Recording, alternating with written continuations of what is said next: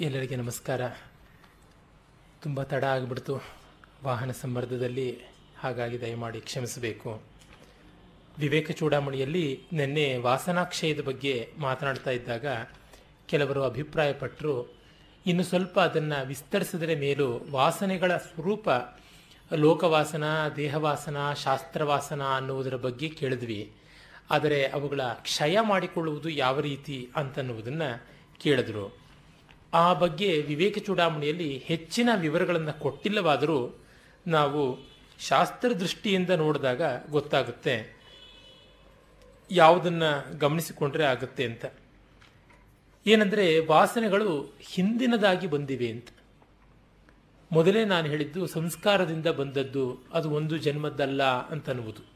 ಹಾಗಿದ್ದಾಗ ಅದನ್ನು ಕಳೆದುಕೊಳ್ಳೋದು ಹೇಗೆ ಅಂದರೆ ಮತ್ತೆ ಅವುಗಳಿಗೆ ಪ್ರ ಉಲ್ಬಣವಾಗುವುದಕ್ಕೆ, ಪ್ರಕಟವಾಗುವುದಕ್ಕೆ ಬೇಕಾಗಿರುವಂಥ ಸಂದರ್ಭವನ್ನು ಕಲ್ಪಿಸದೇ ಇರುವಂಥದ್ದು. ಹಾಗೆ ಹತ್ತು ಬಾರಿ ಮಾಡಿದ ಮೇಲೆ ವಾಸನೆಯ ಬೀಜದಲ್ಲಿರುವಂತಹ ಮೊಳೆಯುವ ಗುಣ ಹೊರಟು ಹೋಗುತ್ತೆ ಅಂತ. ಅಂದರೆ ಒಂದು ಗಿಡದಲ್ಲಿ ಮೊಳೆಯುವ ಶಕ್ತಿ, ಬೆಳೆಯುವ ಶಕ್ತಿ ಇದ್ದರೆ ಅದಕ್ಕೆ ನೀರು ಕೊಡದೆ, ಗೊಬ್ಬರ ಕೊಡದೆ ಹಲವು ಕಾಲ ಬಿಟ್ಟರೆ ಅದು ತಾನಾಗಿ ಒಣಗಿ ಹೋಗಿಬಿಡುತ್ತೆ. ಆಮೇಲೆ ಏನು ಸಮಸ್ಯೆ ಇರೋದಿಲ್ಲ. ಆ ರೀತಿ ವಿಷಯಗಳನ್ನು ಮತ್ತೆ ಮತ್ತೆ ವಾಸನೆಯಿಂದ ಪ್ರೇರಿತರಾಗಿ ನಾವು ಹಿಂಬಾಲಿಸುವುದನ್ನು ಬಿಡುವುದಕ್ಕೆ ಏನು ಬೇಕೋ ಆ ರೀತಿಯಾದ ಪ್ರತಿಬಂಧಕ ಮಾಡಿಕೊಳ್ಳಬೇಕು ಅಂತ. ಅದನ್ನೇ ನಮ್ಮ ಶಾಸ್ತ್ರಗಳಲ್ಲಿ ಹೇಳ್ತಾರೆ, ವಾಸನಾ ಕ್ಷಯಕ್ಕೆ ಇರುವ ದಾರಿ ಯಾವುದು ಅಂದರೆ ಲೋಕ ಸಂಗ್ರಹ ಅಂತ. ಲೋಕ ಸಂಗ್ರಹ ಅಂದರೆ ಲೋಕದಲ್ಲಿ ವ್ಯಾಪಕವಾಗಿ ತೊಡಗಿಕೊಂಡು ಲೋಕಹಿತವನ್ನು ಸಾಧಿಸುವುದು ಅಂತ ಅರ್ಥ. ಲೋಕಹಿತವನ್ನು ಸಾಧಿಸಬೇಕು ಅಂದರೆ ತ್ಯಾಗ ಇಲ್ಲದೆ ಅದು ಸಾಧ್ಯವೇ ಇಲ್ಲ. ತ್ಯಾಗ ಅನ್ನುವುದು ಯಾವ ಮಟ್ಟದಿಂದ? ನಮ್ಮ ನಮ್ಮ ಸುಖಗಳು ಸುಖಕಾರಕವಾದ ವಸ್ತುಗಳು ಇವೆಲ್ಲವನ್ನ ಪಕ್ಕಕ್ಕೆ ಪಕ್ಕಕ್ಕೆ ಇಡ್ತಾ ಬರ್ತಿದ್ದಂತೆ ತಾನೇ ತಾನಾಗಿ ತ್ಯಾಗ ಸಿದ್ಧಿ ಆಗುತ್ತೆ.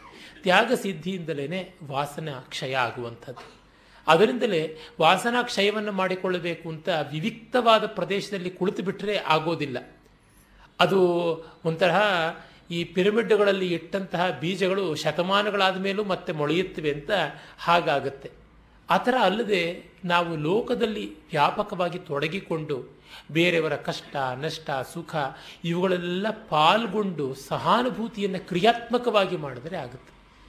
ಈ ದೃಷ್ಟಿಯಿಂದ ಕಂಡಾಗ ನಮ್ಮ ಶಾಸ್ತ್ರಗಳು ವಿಧಿಸಿರುವಂತಹ ಈ ಆಯಾಮದ ಕಡೆಗೆ ನಮ್ಮ ಸನ್ಯಾಸಿಗಳು ಅನ್ನುವವರು ಜಾಸ್ತಿ ಹೋಗಲೇ ಇಲ್ಲ. ಅದರೊಳಗೂ ಈ ಮಠ ಗಿಟ ಕಟ್ಟಿಕೊಂಡಂಥ ಸನ್ಯಾಸಿಗಳಂತೂ ತುಂಬ ತುಂಬ ಅದರ ಕಡೆಗೆ ಗಮನವೇ ಹರಿಸೋದಿಲ್ಲ. ಬಹಳ ಪ್ರತಿಷ್ಠಿತವಾದಂಥ ಒಂದು ಪೀಠದ ಸ್ವಾಮಿಗಳಿಗೆ ಅವರ ಎಡಬಲ ಸೇವಕರಿಗೆ ಎಲ್ಲ ಎಷ್ಟು ಸಂಬಳ, ಈ ಬೆಲೆ ಪೇಟೆ ಧಾರಣೆ ಎಂಥದ್ದು ಅನ್ನೋದು ಗೊತ್ತೇ ಇರಲಿಲ್ಲ. ಆ ಎಡಬಲ ಸೇವಕರು ಯಾರಿಗೋ ಎಷ್ಟೋ ನಿನ್ನ ಸಂಬಳ ಅಂದರೆ ಎಪ್ಪತ್ತೈದು ರೂಪಾಯಿ ಎಪ್ಪತ್ತೈದು ರೂಪಾಯಿ ಕೊಡ್ತಾರೇನೋ ಅಷ್ಟು ಜಾಸ್ತಿನಾ ಅಂತ ಕೇಳಿದ್ರಂತೆ. ಅದು ಈಚೆಗೆ ಒಂದು ಹದಿನೈದು ವರ್ಷದ ಹಿಂದಿನ ಮಾತು. ಹದಿನೈದು ವರ್ಷ ಹಿಂದೆ ಎಪ್ಪತ್ತೈದು ರೂಪಾಯಿಗೆ ಏನು ಬರುತ್ತೆ ಅಂತ ಗೊತ್ತಿದ್ರೆ ಈ ಮಾತನ್ನ ಸ್ವಾಮಿಗಳು ಹೇಳ್ತಿರಲ್ಲ ಅರೆ ಜಗತ್ತು ಮಾತ್ರ ಅವರು ಸರ್ವಜ್ಞರು, ಬ್ರಹ್ಮಜ್ಞರು ಅಂತ ಅವರಿಗೆ ಮಂಗಳಾರತಿ ಎತ್ತಿದ್ದೆತ್ತಿದ್ದೇ ಪಾದಪೂಜೆ ಮಾಡಿದ್ದು ಮಾಡಿದ್ದೆ. ಏನಿದು ಅವಿವೇಕ ಅಂತ? ಅಂದರೆ ನಾವು ಲೋಕದ ಕಷ್ಟವನ್ನು ಅರಿಯಬೇಕು. ಏನು ಕಷ್ಟ ಪರವಾಗಿಲ್ಲ, ಅದು ಇರುವಂಥದ್ದೇ ಅಂತ ಹೇಳಿಬಿಟ್ಟಿದ್ರೆ ತಳ್ಳಿ ಹಾಕಿ ಬಿಡುವಂಥದ್ದಲ್ಲ. ನಿಜ, ಕಷ್ಟವನ್ನು ಒಂದು ಹಂತದಲ್ಲಿ ನಾವು ಹಾಗೆಯೇ ನಿಗ್ರಹಿಸಬೇಕು. ಆದರೆ ಅದು ಕಡೆಯ ಹಂತ. ಮೊದಲಿಗೆ ಇದೇನು ಇರುವಂಥದ್ದು ನಾವು ಪಟ್ಟಿದ್ದೀವಿ ಕಷ್ಟ ನಿಮ್ಮದೇನು ಅಲ್ಲ ಅಂತನ್ನುವುದು ಸಹಾನುಭೂತಿಯ ಲಕ್ಷಣವೇ ಅಲ್ಲ. ನಮ್ಮ ಆದರ್ಶರಾಗಿ ನಾವು ಇಟ್ಟುಕೊಳ್ಳುವಂತಹ ಶಿವ ಇರಬಹುದು, ರಾಮ ಇರಬಹುದು, ಕೃಷ್ಣ ಇರಬಹುದು ನೋಡಿ ಎಷ್ಟು ಕಷ್ಟಪಟ್ಟಿದ್ದಾರೆ, ಕಷ್ಟಗಳಿಗೆ ಎಷ್ಟು ಸ್ಪಂದಿಸಿದ್ದಾರೆ ಅನ್ನುವುದರಿಂದ ಗೊತ್ತಾಗುತ್ತೆ. ಸುಗ್ರೀವನ ಕಷ್ಟ ರಾಮ ಸ್ವಯಂ ತಾನು ಆ ರೀತಿಯಾದ ಕಷ್ಟ ಅನುಭವಿಸಿದ್ದರಿಂದ ಕೇಳಿ ತಿಳಿದುಕೊಂಡ.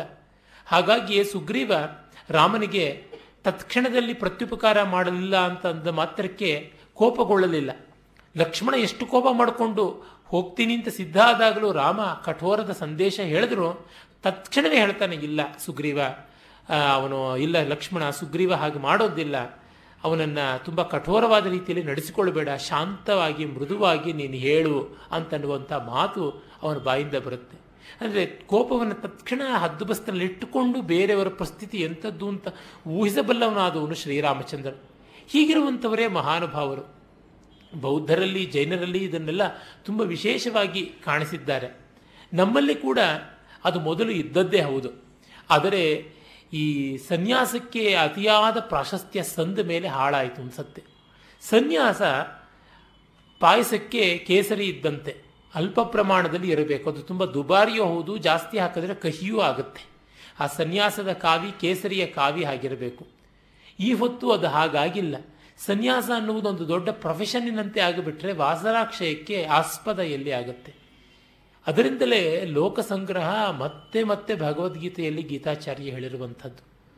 ಹಾಗಾಗಿಯೇ ನಮ್ಮಲ್ಲಿ ಒಬ್ಬ ಸದ್ಗೃಹಸ್ಥನಿಗೆ ಸನ್ಯಾಸಿಗಿಂತಲೂ ಹೆಚ್ಚಿನ ಬೆಲೆಯನ್ನು ತುಂಬ ಪ್ರಾಚೀನ ಧರ್ಮಶಾಸ್ತ್ರಗಳಲ್ಲಿ ಕೊಡುವುದು ಕಾಣ್ತೀವಿ. ಈಚೆಗಷ್ಟೇ ಸ್ವಲ್ಪ ಮೌಲ್ಯಗಳ ವಿಪರ್ಯಾಸ ಆಗಿರುವಂಥದ್ದು. ಇರಲಿ. ವಾಸನಾಕ್ಷಯಕ್ಕೆ ಇರುವುದು ಒಂದೇ ದಾರಿ, ಅದು ಲೋಕಸಂಗ್ರಹ ಅಂತಂದ್ವಿ ಅಲ್ಲಿ ನೋಡಿ, ಲೋಕವಾಸನೆ ಹೇಗೆ ಹೋಗುತ್ತೆ ಅಂದರೆ, ನಾವು ಲೋಕಕ್ಕೆ ಅಚ್ಚುಕಟ್ಟಾಗಿ ಸೊಗಸಗಾರ ಪುಟ್ಟಸ್ವಾಮಿ ಹಾಗೆ ಶಿಸ್ತುಗಾರರಾಗಿ ತೋರ್ಕೊಳ್ಬೇಕು, ಅವರಿಂದ ಸೈ ಅಂತ ಅನ್ನಿಸಿಕೊಳ್ಬೇಕು ಅನ್ನುವುದು ಆಗ ಬಿದ್ದು ಹೋಗುತ್ತೆ. ಕಾರಣ, ಲೋಕದಲ್ಲಿ ಒಬ್ಬ ವ್ಯಕ್ತಿ ಸಹಾಯ ಮಾಡೋದಕ್ಕೆ ಮುಂದಾದ ಅಂತಂದರೆ ಸಹಾಯ ಪಡ್ಕೊಂಡವರು ಜೈಕಾರ ಹಾಕುವಂತೆ ಪಡ್ಕೊಳ್ಳೋಕ್ಕೆ ಆಗದೇ ಇದ್ದವರು ನೂರು ರೀತಿಯಲ್ಲಿ ಶಾಪ ಹಾಕ್ತಾರೆ. ಯಾರಾದರೂ ಒಬ್ಬರು ಸಹಾಯಧನ ಕೊಡ್ತಾರೆ ಅಂತಂದರೆ ಬೆಲ್ಲಕ್ಕೆ ಇರುವೆ ಗೊದ್ದ ಮುತ್ತುಕೊಳ್ಳುವುದು ಅಂತಲ್ಲ, ಇನ್ನೂ ಹೆಚ್ಚು ಹೆಚ್ಚಾಗಿ ಮುತ್ತುಕೊಳ್ತಾರೆ.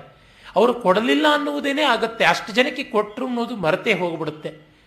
ಒಬ್ಬ ವ್ಯಕ್ತಿ ಅತ್ಯಂತ ಹಸಿಯಾಗಿ ನಗ್ನವಾಗಿ ಕಾಣಿಸುವುದು ಯಾವಾಗ ಅಂದರೆ ಅವನು ಹಣದ ವಿಷಯದಲ್ಲಿ ಹೇಗೆ ವರ್ತಿಸ್ತಾನೆ ಅನ್ನೋದ್ರಿಂದ. ನನ್ನ ಗೆಳೆಯರೊಬ್ಬರು ಸದಾ ಹೇಳ್ತಿರ್ತಾರೆ, ಒಬ್ಬರನ್ನ ಅಳೆಯಬೇಕು ಅಂತಂದರೆ ದುಡ್ಡಿನ ವಿಷಯ ಬಂದಾಗ ಅವರು ಹೇಗೆ ವರ್ತಿಸ್ತಾರೆ ಅನ್ನೋದ್ರಿಂದ ಅಳೆಯಬೇಕು ಅಂತ. ಕಾರಣ ಎಲ್ಲ ಬಗೆಯಾದಂತಹ ಸುಖಕ್ಕಾಗಲಿ, ಲೋಕಹಿತಕ್ಕಾಗಲಿ, ಒಳಿತಿಗಾಗಲಿ, ಕೆಡಕಿಗಾಗಲಿ ಸಾಧನಭೂತವಾದದ್ದು ಅರ್ಥ. ಈ ಅರ್ಥ ಪ್ರಪಂಚದಲ್ಲಿ ಅವರು ಯಾವ ಅರ್ಥವನ್ನು ಅಥವಾ ಅನರ್ಥವನ್ನು ಇಟ್ಟುಕೊಂಡಿದ್ದಾರೆ ಅನ್ನೋದ್ರ ಮೇಲೆ ನೋಡಬೇಕು. ಅದರಿಂದ ಬಡವನಾದವನ ಒಳ್ಳೆಯತನವನ್ನು ನಾವು ಮೆಚ್ಚುವುದರ ಜೊತೆಗೆ ಅವನಿಗೆ ಶ್ರೀಮಂತಿಕೆ ಬಂದರೆ ಇದೇ ಒಳ್ಳೆತನ ಇರುತ್ತಾ ಅಂತ ನೋಡಬೇಕಾಗತ್ತೆ. ಶ್ರೀಮಂತಿಕೆ ಇದ್ದು ಒಳ್ಳೆತನ ಇರೋದು ತುಂಬ ಕಷ್ಟ ಅಂತ. ಅದು ಸು, ಸುಲಭದ ಮಾತಲ್ಲ. ಜೊತೆಗೆ ಶ್ರೀಮಂತಿಕೆ ಇದ್ದವನು ಎಷ್ಟರ ಮಟ್ಟಿಗೆ ಆ ಶ್ರೀಮಂತಿಕೆಯನ್ನು ಒಳ್ಳೆಯ ಕೆಲಸಗಳಿಗೆ ಬಳಸಿಕೊಂಡು ತನ್ನ ಕೆಟ್ಟ ಹೆಸರನ್ನು ನುಂಗಿಕೊಂಡಿರಬಲ್ಲ ಅಂತ. ಕೆಟ್ಟ ಹೆಸರನ್ನು ಕಳ್ಕೊಳ್ಳೋಕ್ಕಾಗೋದಿಲ್ಲ ಎಲ್ಲಿಯೋ ಒಂದು ಕಡೆ ಮಾಡಿದ್ರೆ ಒಂದು ಕಡೆಗೆ ಬಂದೇ ಬರುತ್ತೆ. ಆದರೆ ಅದನ್ನು ಯಾವ ಮಟ್ಟಿಗೆ ತಿತಿಕ್ಷೆಯಿಂದ ತಾಳಬಲ್ಲ ಅಂತ. ಹಾಗಾಗಿ ಒಂದು ಸಂಸ್ಥೆ ಚೆನ್ನಾಗಿ ಕೆಲಸ ಮಾಡ್ತಾ ಇದೆಯೋ ಇಲ್ಲವೋ ಅನ್ನೋದು ಅದರ ರಿಕ್ತ ದಶೆಗಿಂತ ಸಮೃದ್ಧಿಯ ದಶೆಯಲ್ಲಿ ಗೊತ್ತಾಗುತ್ತೆ. ನಾನು ಒಂದು ಸಂಸ್ಥೆಯನ್ನು ಚೆನ್ನಾಗಿ ನೋಡಿಬಲ್ಲೆ. ಅದು ಗೋಖಲೆ ಸಂಸ್ಥೆ ಅಲ್ಲ. ಅದನ್ನು ಮೊದಲೇ ಹೇಳಿಬಿಡ್ತೀನಿ. ಅದು ಬಡತನದಲ್ಲಿದ್ದಾಗ ತುಂಬ ಚೆನ್ನಾಗಿ ಕೆಲಸ ಮಾಡ್ತಾ ಇತ್ತು. ಅದಕ್ಕೆ ಸಿರಿವಂತಿಕೆ ಬಂದ ಮೇಲೆ ಅದು ಮಾರ್ವಾಡಿಗಿಂತ ಕೆಟ್ಟದಾಗಿ ಕೂತ್ಕೊಂಡ್ಬಿಡ್ತು. ಇನ್ನೇನೂ ಅಲ್ಲ. ಬಡ್ಡಿಗೆ ಬಡ್ಡಿ ಹಾಕುವಂಥ ರೀತಿಗೆ ಬಂದು ಕೂತ್ಕೊಂಡ್ಬಿಡ್ತು. ಆ ಥರದ್ದಾಗುತ್ತೆ. ಹಾಗಲ್ಲ. ಅದೇ ಸಂದರ್ಭದಲ್ಲಿ ಈ ಅರ್ಥವನ್ನು ಇಟ್ಟುಕೊಂಡು ಲೋಕಕ್ಕೆ ಹಿತವನ್ನು ಮಾಡಬೇಕು ಅಂತಂದಾಗ ಎಷ್ಟು ಮನಸ್ಥಿಮಿತ ಬೇಕು. ಯಾವ ರೀತಿಯಲ್ಲಿ ಕಾಯಪಟುತ್ವ, ಮಾನಪಟುತ್ವ, ವಾಕ್ಪಟುತ್ವ, ವಿದ್ಯಾಪಟುತ್ವ ಇವೆಲ್ಲ ಬೇಕಾಗುತ್ತೆ. ಅದನ್ನು ನೋಡಿದಾಗ ಲೋಕ ಸಂಪರ್ಕ, ಲೋಕ ಸಂಗ್ರಹ ಅಂದರೆ ಸಾಧನ ಸಾಮಗ್ರಿಗಳ ಲೋಕದಲ್ಲಿ ವ್ಯವಹಾರ ಮಾಡಬಹುದು ಅಂತ ಅರ್ಥ. ಸುಮ್ಮನೆ ಲೋಕದಲ್ಲಿ ನಾನು ಇದೀನಿ ನಿಂತ ಬೆಳಗಿಂದ ಸಂಜೆವರೆಗೂ ಮೋಟರ್ ಬೈಕಲ್ಲೋ, ಆಟೋ ರಿಕ್ಷಾದಲ್ಲಿಯೋ ಬೆಂಗಳೂರೆಲ್ಲ ಸುತ್ತಾಡಿಬಿಟ್ಟು ಲೋಕ ಸಂಗ್ರಹ ಅಂದರೆ ಅದು ಧೂಳಿ ಸಂಗ್ರಹ ಆಗಿರುತ್ತಷ್ಟೇ ಇನ್ಯಾವುದೂ ಆಗಿರೋದಿಲ್ಲ. ಜನಜನಗಳ ಜೊತೆಗೆ ಬೆರೆತು ಕನಿಷ್ಠ ಪಕ್ಷ ಅವರ ಕಷ್ಟ ನಷ್ಟಗಳನ್ನು ಕೇಳುವುದಕ್ಕಾದರೂ ನಮಗೆ ತಾಳ್ಮೆ ಇರುತ್ತಾ. ಇರೋದಿಲ್ಲ, ನಾಲ್ಕು ಕೇಳಿದ ಮೇಲೆ ಐದನೇದನ್ನು ನಾವೇ ಹೇಳಬಹುದು. ಆದರೂ ಅವರ ಕಿ, ಬಾಯಿಗೆ ನಾವು ಹೊಸ ಕಿವಿ, ಅದನ್ನು ಕೇಳಬೇಕು ಅಂತ ಇರ್ತಾರೆ. ಟು ಲೆಂಡ್ ಎ ಈ patient ear is a very great thing ಹೀಗಾಗಿ ಇವುಗಳಿಂದ ವಾಸನಾಕ್ಷಯಕ್ಕೆ ಬೇಕಾಗುವಂಥ ಅನುಕೂಲ ಲೋಕದೃಷ್ಟಿಯಿಂದ ಆಗುತ್ತೆ. ಮತ್ತೊಂದು ದೇಹವಾಸನ ಅಂತ ಇರುವುದಕ್ಕೂ ಅಷ್ಟೇ ಲೋಕ ಸಂಗ್ರಹ ಕಾರಣ ನಮ್ಮ ದೇಹ ಬೇಡಿದ್ದನ್ನೆಲ್ಲ ನಾವು ಕೊಡಬಲ್ಲೆವು, ಆದರೆ ಬೇರೆಯವನಿಗೆ ಕೊಡೋಕ್ಕಾಗ್ತಾ ಇಲ್ಲ. ಗತಿ ಏನು ಅಂತ. ನಮ್ಮ ಎಂ ಎಸ್ ಪುಟ್ಟಣ್ಣ ಅಂತ ಡಿ ವಿ ಜಿಯವರಿಗೆ ತುಂಬ ಹಿರಿಯರಾಗಿದ್ದ ಲೇಖಕರಿದ್ದರು, ಬಹಳ ಪ್ರಾಮಾಣಿಕರಾದವರು. ಅವರ ಬಗೆಗೆ ತುಂಬ ಸ್ವಾರಸ್ಯವಾದ ದಂತಕಥೆಗಳು ಅನ್ನುವಂಥ ರೀತಿಯ ವಾಸ್ತವದ ಘಟನೆಗಳಿದ್ವು. ಅದು ಸುಮಾರು ನೂರ ಇಪ್ಪತ್ತು ವರ್ಷಗಳ ಹಿಂದಿನ ಮಾತು. ಅವರ ಹೆಂಡತಿ ಒಂದು ಪಕ್ಕದ ಮನೆಯಿಂದ ಯಾವುದೋ ಒಂದು ಸಣ್ಣ ಕೊಂಬೆ ಚಾಚಿಕೊಂಡು ಈ ಕರಿಬೇವಿನ ಮರ ಬಂದಿದ್ರೆ ಇವರಿಗೆ ಸಾರಿಗೆ ಹಾಕುವುದಕ್ಕೆ ಕರಿಬೇವು ಬೇಕಿತ್ತು ಅಂತ ಅದರಿಂದ ಎರಡು ಎಸಳು ಕಿತ್ತುಕೊಂಡು ಹಾಕಿದ್ದಾರೆ. ಅವರು ಊಟಕ್ಕೆ ಕೂತವರು ನೋಡಿದ್ರು, ಏನು ಕರಿಬೇವಿನ ಸೊಪ್ಪು ಇಲ್ಲ ಇಲ್ಲ ಅಂತ ಹೇಳ್ತಾ ಇದ್ದಿ ಬೆಳಿಗ್ಗೆ, ರಸ್ತೆ ಮೇಲೆ ಬಂತ, ಎಲ್ಲಿಂದ ತಗೊಂಡೇನ್ರಿ ಇಲ್ಲ, ಪಕ್ಕದ ಮನೆ, ಕೊಂಬೆ ಮನೆ ಮನೆ ಮೇಲೆ ಚಾಚ್ಕೊಂಡು ಬಂದಿತ್ತಲ್ಲ, ಎರಡು ಹೆಸಳು ಮುರಿದುಕೊಂಡು ಹಾಕದೆ ಅಂತ. ತತ್ಕ್ಷಣವೇ ಅವರು ಕೈ ತೊಳ್ಕೊಂಡು, ಆಕೆಯನ್ನು ದರದರ ಅಂತ ಹೇಳ್ಕೊಂಡು ಅವರು ಮ್ಯಾಜಿಸ್ಟ್ರೇಟ್ ಆಗಿದ್ರು. ಹೋಗ್ಬಿಟ್ಟಿದ್ದು ಕೇಸ್ ಹಾಕಿದ್ರು ಕಳ್ಳತನದ ಕೇಸು ಹೆಂಡತಿ ಮೇಲೆ. ಇಂಥವರು ಎಂ ಎಸ್ ಪುಟ್ಟಣ್ಣನವರು. ಅವರ ಪ್ರಾಮಾಣಿಕತೆಯ ಬಗ್ಗೆ, ಕನ್ನಡ ಸಾಹಿತ್ಯದ ಸೇವೆಯ ಬಗ್ಗೆ ತುಂಬ ವಿಶೇಷವಾಗಿ ನಾವು ತಿಳ್ಕೊಳ್ಬೇಕಾದದ್ದಿದೆ. ಅವರು ಕುಣಿಗಲ್ ರಾಮಶಾಸ್ತ್ರಿಗಳ ಚರಿತ್ರೆ ಅಂತ ಒಂದು ಒಳ್ಳೆಯ ಪುಸ್ತಕ ಬರೆದಿದ್ದಾರೆ. ಅನೇಕ ಪುಸ್ತಕಗಳು ಬರೆದಿದ್ದಾರೆ. ಮಾಡಿದ್ದುಣ್ಣ, ಮಹಾರಾಯ, ಮತ್ತೆ ಮುಸುಕುತಗಿಯ ಮಾಯಾಂಗನೆ, ಇವೆಲ್ಲ ಬಹಳ ಚೆನ್ನಾಗಿರುವಂಥ ಪುಸ್ತಕಗಳು. ಹೇಮಚಂದ್ರ ವಿಲಾಸ ಇವೆಲ್ಲ. ಅಲ್ಲಿ ಒಂದು ಕಡೆ ಬರುತ್ತೆ. ಅವರು ಮೈಸೂರಿನಲ್ಲಿ ಮುಮ್ಮಡಿ ಕೃಷ್ಣರಾಜ ಒಡೆಯರ ಕಾಲದಲ್ಲಿ ಯಾವ ರೀತಿಯಾಗಿ ಲೋಕಹಿತಕ್ಕೆ ಕಷ್ಟಪಡ್ತಾ ಇದ್ದವರಿದ್ದರು ಅಂತ. ಒಬ್ಬರು ಸಾಮಾನ್ಯರಾದ ಗೃಹಸ್ಥರಾದರೂ ಅನೇಕ ಜನ ವಿದ್ಯಾರ್ಥಿಗಳಿಗೆ ಅಶನ ವಸನಗಳ ಏರ್ಪಾಟನ್ನು ಮಾಡ್ತಾ ಇದ್ರಂತೆ. ಅವರ ಮನೆಯಲ್ಲಿ ಎಲ್ಲರೂ ಸಹಪಂಕ್ತಿ ಭೋಜನ. ಇವರು, ಇವರ ಮಗ, ಇವರ ಅಳಿಯ ಎಲ್ಲ ಕೂಡ ಒಮ್ಮೆ ಅವರ ಮೊಮ್ಮಗನಿಗೆ ಊಟಕ್ಕೆ ಕೂತಾಗ ತುಪ್ಪ ಇಲ್ಲದೆ ಸಾರು ಖಾರ ತಿನ್ನೋಕ್ಕಾಗ್ತಾ ಇಲ್ಲ. ಆಗ ತುಪ್ಪ ಆಗಿ ಹೋಗಿದೆ. ಆ ಹೊತ್ತು ಇಲ್ಲ ತುಪ್ಪ. ಅದಕ್ಕೆ ಒಂದು ಸ್ವಲ್ಪ ಇದ್ರೂ ತುಪ್ಪ ಅದನ್ನು ಬಡಿಸಬಾರದು, ದೇವರ ದೀಪಕ್ಕೆ ಮಾತ್ರ ಹಾಕಬೇಕು ಅಂತ. ಈ ಮೊಮ್ಮಗ ಅಳ್ತಾ ಇದ್ದರೂ ಕೂಡ ನೀರು ಕುಡಿಸ್ತಾ ಇದ್ದಾರೆ ಹೊರತುನುವೆ ಆ ಒಂದು ಸೌಟ್ ತುಪ್ಪ ತಂದು ಹಾಕು ಅಂತ ಹೇಳ್ತಾ ಇಲ್ಲ. ಸಹಪಂಕ್ತಿಯಲ್ಲಿ ಭೇದ ಮಾಡಬಾರದು ಅಂತ. ಅಂದರೆ ಈ ದೇಹವಾಸನೆ ಅಂತ ಇದೆಯಲ್ಲ, ಅದನ್ನು ಕಳೆದುಕೊಳ್ಳೋದಕ್ಕೆ ಲೋಕ ಸಂಪರ್ಕ ಯಾವ ತರಹ ಕಾರಕವಾಗುತ್ತೆ ಅಂತ. ನಮಗೆ ಇದು ಬೇಕು, ಅದು ಬೇಡ ಅಂತೆಲ್ಲ ಇರುತ್ತೆ. ಹತ್ತು ಜನರ ಜೊತೆ ಇದ್ದಾಗ ಹಾಗೆ ಮಾಡೋದಕ್ಕೆ ಆಗೋದಿಲ್ಲ. ಅವ್ರಿಗೇನು ಬೇಕೋ ಅದನ್ನು ಮಾಡಬೇಕಾಗುತ್ತೆ. ನಮ್ಮ ದೇಹ ಬಯಸಿದಂತೆ ಆಗೋಲ್ಲ. ನಮ್ಮ ದೇಹಕ್ಕೆ ಸುಪ್ಪತ್ತಿಗೆ ಬೇಕಾಗಿರುತ್ತೆ. ಛತ್ರದಲ್ಲಿ ಸಾಮೂಹಿಕವಾಗಿ ಎಲ್ಲರೂ ಮಲಗಿದಾಗ ಜಮಖಾನೇನೆ ಸಿಗುವಂಥದ್ದು. ಅದು ಸಿಕ್ಕಿದ್ರೆ ಪುಣ್ಯ ಅಂತ ಇರುತ್ತೆ. ಹೀಗೆ ದೇಹವಾಸನೆಯನ್ನು ಕಳ್ಕೊಳ್ಳೋದಕ್ಕೆ ಅದು ಬರುತ್ತೆ. ಮತ್ತು ಶಾಸ್ತ್ರವಾಸನೆಗೂ ಅಷ್ಟೇ ಲೋಕಸಂಗ್ರಹ. ಯಾಕೆಂದರೆ ನಾವು ಪುಸ್ತಕದ ಬದನೆಕಾಯಿ ಎಷ್ಟು ಬೇಕಾದರೂ ಝಾಡಿಸಬಹುದು ಏನು ಪ್ರಯೋಜನ? ನಮ್ಮ ಎಸ್ ಆರ್ ರಾಮಸ್ವಾಮಿಯವರಿಗೆ ವೇದಾಂತ ಪಾಠವನ್ನು ಹೇಳಿದಂಥ ಗುರುಗಳು ಮಾಗಡಿ ಲಕ್ಷ್ಮೀನರಸಿಂಹ ಶಾಸ್ತ್ರಿಗಳು ಅಂತ ಮಹಾವಿದ್ವಾಂಸರು, ಚತುಶಾಸ್ತ್ರ ಪಂಡಿತರು ಇಲ್ಲಿಯೇ ಇದ್ದವರು. ಅವರು ಡಿ ವಿ ಜಿಯವರ ಬರವಣಿಗೆಗಳು, ಜ್ಞಾಪಕ ಚಿತ್ರಶಾಲೆಯ ಕೆಲವು ಲೇಖನಗಳೆಲ್ಲ ಸುಧಾ ಪತ್ರಿಕೆಯಲ್ಲಿ ಧಾರಾವಾಹಿಯಂತೆ ಬರ್ತಾ ಇದ್ದಾಗ ಅದನ್ನು ಓದಿದ್ರಂತೆ. ಅಲ್ಲಿ ವಿಶ್ವೇಶ್ವರಯ್ಯನವರ ಜೀವನದ ಬಗ್ಗೆ ಮೈಸೂರಿನ ದಿವಾನ್ರು ಅನ್ನೋ ಪುಸ್ತಕದಲ್ಲಿ ಆಮೇಲೆ ಅಚ್ಚಾಯಿತು. ಅದರ ಬಗ್ಗೆ ಡಿ ವಿ ಜಿ ಬರೆದದ್ದನ್ನು ಓದಿಬಿಟ್ಟು ಹೇಳಿದ್ರಂತೆ. ಇದು ಗುಂಡಪ್ಪನವರು ಬರೆದಿರೋ ಜೀವನ ಧರ್ಮಯೋಗ, ಗೀತಾ ತಾತ್ಪರ್ಯಕ್ಕಿಂತಲೂ ಚೆನ್ನಾಗಿರುವಂಥದ್ದಪ್ಪ. ಎಷ್ಟು ಶಾಸ್ತ್ರವಾಕ್ಯ ಬೇಕಾದ್ರೂ ಝಾಡಿಸಬಹುದು. ಅದರಂತೆ ಬಾಳ್ತಾ ಇದ್ದವರ ಜೀವನ ತಾನೇ ನಮಗೆ ಮುಖ್ಯ. ಹಾಗೆ ಕಂಡಾಗ ವಿಶ್ವೇಶ್ವರಯ್ಯನವರು ಮಹರ್ಷಿ ಕಲ್ಪರಲ್ವಾ ಅಂತಂದರು. ಶಾಸ್ತ್ರವಾಸನೆಯಿಂದ ನಾವು ಶಾಸ್ತ್ರವನ್ನು ಅಕ್ಷರಕ್ಷರವಾಗಿ ನಡೆಸೋದಕ್ಕೆ ಹೋಗ್ತೀವಿ. ಆದರೆ ಅದು ಸಾಧ್ಯವಾಗುವಂಥದ್ದಲ್ಲ. ನೆನ್ನೆಯೇ ಅದರ ಬಗ್ಗೆ ಪ್ರಸ್ತಾವ ತಂದಿದ್ದೆ. ಲೋಕದಲ್ಲಿ ನಮಗೆ ಎಷ್ಟೋ ಸಮಸ್ಯೆಗಳು ತೋರುತ್ತವೆ. ಯಾವ್ಯಾವುದೋ ರೀತಿಯಾದಂಥ ತೊಡಕುಗಳು ಇರುತ್ತವೆ. ಅವುಗಳನ್ನೆಲ್ಲ ನಾವು ನೋಡಬೇಕು. ಅವುಗಳನ್ನೆಲ್ಲ ಗಮನಿಸಬೇಕು. ಈ ಶಾಸ್ತ್ರದ ಶಾಠ್ಯ ಅಂತ ನಾವೇನು ಹೇಳ್ತೀವಿ? ಹಠಮಾರಿತನ, ಮೊಂಡುತನ ಅಹಂಬ್ರಹ್ಮಿ ಭಾವ ಇವೆಲ್ಲ ಕೂಡ ಹೋಗುತ್ತೆ. ಹೀಗೆ ಲೋಕ ಸಂಗ್ರಹ ಏನನ್ನೂ ಕೂಡ ಮಾಡಬಲ್ಲದು. ಪ್ರಾಮಾಣಿಕವಾದ ಸೇವೆಗೆ ಇರುವಷ್ಟು ಶಕ್ತಿ ಇನ್ಯಾವುದಕ್ಕೂ ಇಲ್ಲ. ಅದರಿಂದಲೇ ಡಿ ವಿ ಜಿಯವರು ಇದನ್ನು ಗೋಖಲೆ ಸಾರ್ವಜನಿಕ ವಿಚಾರ ಸಂಸ್ಥೆ ಅಂತ ಹೇಳಿದ್ರೆ ಹೊರತು ಗೋಖಲೆ ಸಾಹಿತ್ಯ ಸಂಸ್ಥೆ, ಗೋಖಲೆ ಸಾಂಸ್ಕೃತಿಕ ಸಂಸ್ಥೆ, ಗೋಖಲೆ ಕಲಾ ಸಂಸ್ಥೆ, ಗೋಖಲೆ ಅಧ್ಯಾತ್ಮ ಸಂಸ್ಥೆ, ಗೋಖಲೆ ವೇದಾಂತ ಸಂಸ್ಥೆ ಅಂತ ಯಾವ ಹೆಸರು ಇರಲಿಲ್ಲ. ಯಾಕೆ? ಸಾರ್ವಜನಿಕದಲ್ಲಿ ಈ ಪ್ರಜ್ಞೆ ಇರಬೇಕು. ಲೋಕ ಸಂಗ್ರಹದ ಪ್ರಜ್ಞೆ. ಹಾಗಿದ್ದರೆ ಅಧ್ಯಾತ್ಮಕ್ಕೆ ಬೇಕಾದಂತಹ ಸಾಮಗ್ರಿ ಸಿಗುತ್ತೆ. ಅವರ ಆದರ್ಶವಾಗಿ ವಿದ್ಯಾರಣ್ಯರನ್ನ ಮತ್ತು ಗೋಪಾಲಕೃಷ್ಣ ಗೋಖಲೆ ಅವರನ್ನು ಇಟ್ಟುಕೊಂಡಿದ್ದಾದರೂ ಅದಕ್ಕೆ. ಅವರ ಪ್ರಸಿದ್ಧ ವಾಕ್ಯ public life must be spiritualised ಅನ್ನುವಂಥದ್ದು. ಜ್ಞಾನೇನಾಚರತುಂ ಶಕ್ಯಂ ಸಮ್ಯಕ್ ರಾಜ್ಯಾದಿ ಲೌಕಿಕಂ ಅನ್ನುವಂಥದ್ದು. ಗೋಖಲೆ ವಿದ್ಯಾರಣ್ಯರ ಈ ಎರಡು ಮಾತುಗಳು ಅವರ ಪಾಲಿಗೆ ಉಚ್ಛ್ವಾಸ, ನಿಶ್ವಾಸಗಳಾದವು. ಕಾರಣ ಇಷ್ಟೇ, ಎಲ್ಲಿಯೋ ಶೂನ್ಯದಲ್ಲಿ ವೇದಾಂತ ಸಿದ್ಧಿ ಆಗುವುದೇ ಇಲ್ಲ. ದೇವರ ಕಟ್ಟೆ ಮೇಲಂತೂ ಖಂಡಿತ ಆಗೋದಿಲ್ಲ. ಯಜ್ಞಾದಿಗಳ ವೇದಿಕೆಯಲ್ಲಿ ಮೊದಲೇ ಆಗೋಲ್ಲ, ಈ ಹೊತ್ತಿನ ರೀತಿಯಲ್ಲಿ. ಈಗ ಹಿಂದೆ ಮಾಡುವಂಥ ರೀತಿಯಲ್ಲಿ ಸಮಸ್ತ ಸಮುದಾಯ ಒಳಗೊಳ್ಳುವಂತೆ ಆಗುತ್ತೆ. ಅದೇ ನಾನು ಹೇಳ್ತೀನಿ, ಒಂದು ಮಾರಮ್ಮನ ಜಾತ್ರೆ, ಅಣ್ಣಮ್ಮನ ಜಾತ್ರೆ, ಒಂದು ಕಂಬಳ, ಒಂದು ದಸರಾ ಉತ್ಸವ ಆರ್ಗನೈಸ್ ಮಾಡುವುದು ಇಲ್ಲಿ ಲೋಕ ಸಂಗ್ರಹ ಆಗುತ್ತೆ. ಎಲ್ಲಿ ಗ್ರಾಸ್ ರೂಟ್ ಲೆವೆಲ್ನಲ್ಲಿ ರಾ ಹ್ಯೂಮನ್ ಬೀಯಿಂಗ್ ಅಂತ ನಾವೇನು ಹೇಳ್ತೀವಿ, ಹಸಿ ಮನುಷ್ಯ, ಸಗಟು ಮನುಷ್ಯ ಇದ್ದಾನೆ, ಅವನ ಒಂದು ಅಳವಡಿಕೆ ಅವನ ಒಂದು ಬಳಕೆ ಆಗುತ್ತೋ ಅಲ್ಲಿ ಲೋಕ ಸಂಗ್ರಹ ಆಗುತ್ತೆ. ಎಲ್ಲರೂ ಒಳ್ಳೆಯವರೇ ಎಲ್ಲರೂ ವಿವೇಕಿಗಳೇ, ಯಾರು ಅಂಟಿಯೂ ಅಂಟದಂತೆ ಇರ್ತಾರೆ ಅಂದರೆ ಅಲ್ಲಿ ಏನೂ ಆಗೋದಿಲ್ಲ.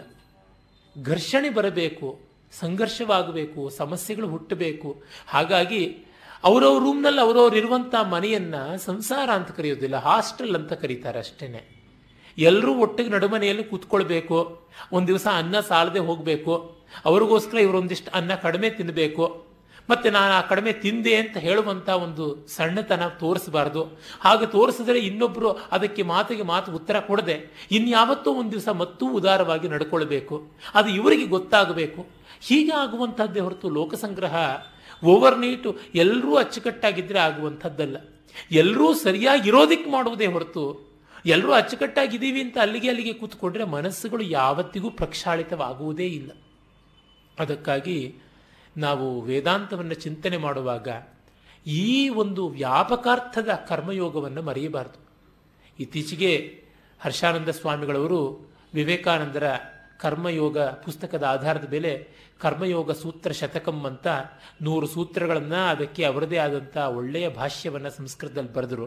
ಅದು ಕನ್ನಡಕ್ಕೆ ಕೂಡ ಅನುವಾದ ಮಾಡಿದ್ದಾರೆ. ಎರಡೂ ತುಂಬ ಚೆನ್ನಾಗಿವೆ. ಅಲ್ಲಿ ಈ ಅಂಶವನ್ನು ವಿವೇಕಾನಂದರು ಚರ್ಚೆ ಮಾಡ್ತಾರೆ. ಲೋಕಸಂಗ್ರಹ ಈ ಥರ ಆಗಬೇಕು ಅಂತ. ಹಾಗಿಲ್ಲದೆ ಇದ್ದರೆ ವಿದ್ಯಾರಣ್ಯರು ಆ ಥರ ಬದುಕಿದ್ರು ಅಂತ ನಮಗೆ ಗೊತ್ತಾಗುತ್ತೆ. ಸ್ವಾಮಿ ಸಮರ್ಥ ರಾಮದಾಸರು ಹಾಗೆ ಬದುಕಿದ್ರು. ಮಧುಸೂದನ ಸರಸ್ವತಿಗಳು ಹಾಗಿದ್ದರು ಅಂತ ತಿಳಿಯುತ್ತೆ. ಯಾಕೆ ವ್ಯಾಸತೀರ್ಥರು ಅದೇ ರೀತಿ ಇದ್ದವರು? ವಾದಿರಾಜ ಸ್ವಾಮಿಗಳು ಹಾಗೇ ಇದ್ದವರು. ಯಾರ್ಯಾರನ್ನೆಲ್ಲ ಒಗ್ಗೂಡಿಸಿದರು, ಯಾವ್ಯಾವ ಲೆವೆಲ್ನಲ್ಲೆಲ್ಲ ಕೆಲಸ ಮಾಡಿದ್ರು? ಭಗವದ್ ರಾಮಾನುಜಾಚಾರ್ಯರು ಅಪರಾವತಾರವಾಗಿದ್ರು ಲೋಕಸಂಗ್ರಹಕ್ಕೆ.